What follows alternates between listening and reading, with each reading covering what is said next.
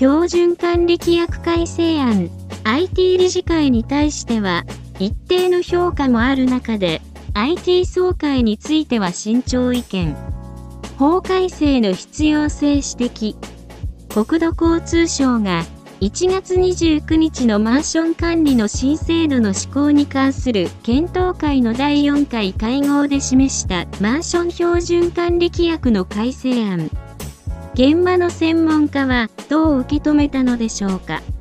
IT を活用した総会の開催では、区分所有法との関係を指摘する意見がある一方で、一定の評価もありました。本件に関して弁護士などの法律関係者、専門家の意見を紹介したいと思います。IT を活用した総会、理事会について、理事会は区分所有法に規定はないので、IT 理事会をできる判断ですが、総会は集会概念をどうするか、集まって集会で決めていくという民主主義の根幹に関わることになるので、大議論になってもいいのではないか。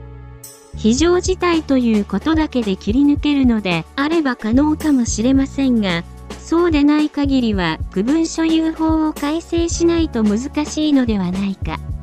議決権行使書などで切り抜けてきているので、必要性の観点からも、そんなに必要ないのか。IT 化といっても管理組合で、その体制をろくるのもなかなか難しいし、居住者全員がパソコンを持っていないといけないという、その先の難しさもある。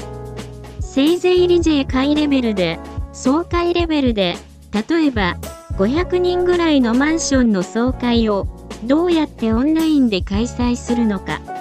むしろ、標準管理規約の改正という話ではなくて、今の状況で短期的にも現行の標準管理規約、区分所有法を前提にしていろんなノウハウの紹介をしてもらった方が実務的にはいいのでは？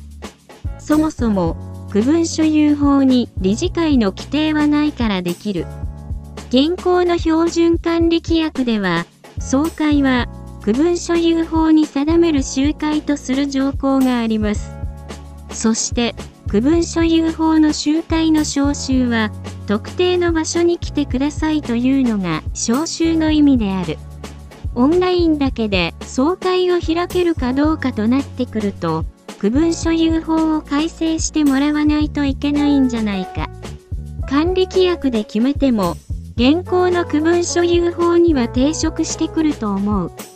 リアルとオンラインのハイブリッド型なら、リアルがあるからその部分で区分所有法に抵触するのは回避できるだろうなと思う。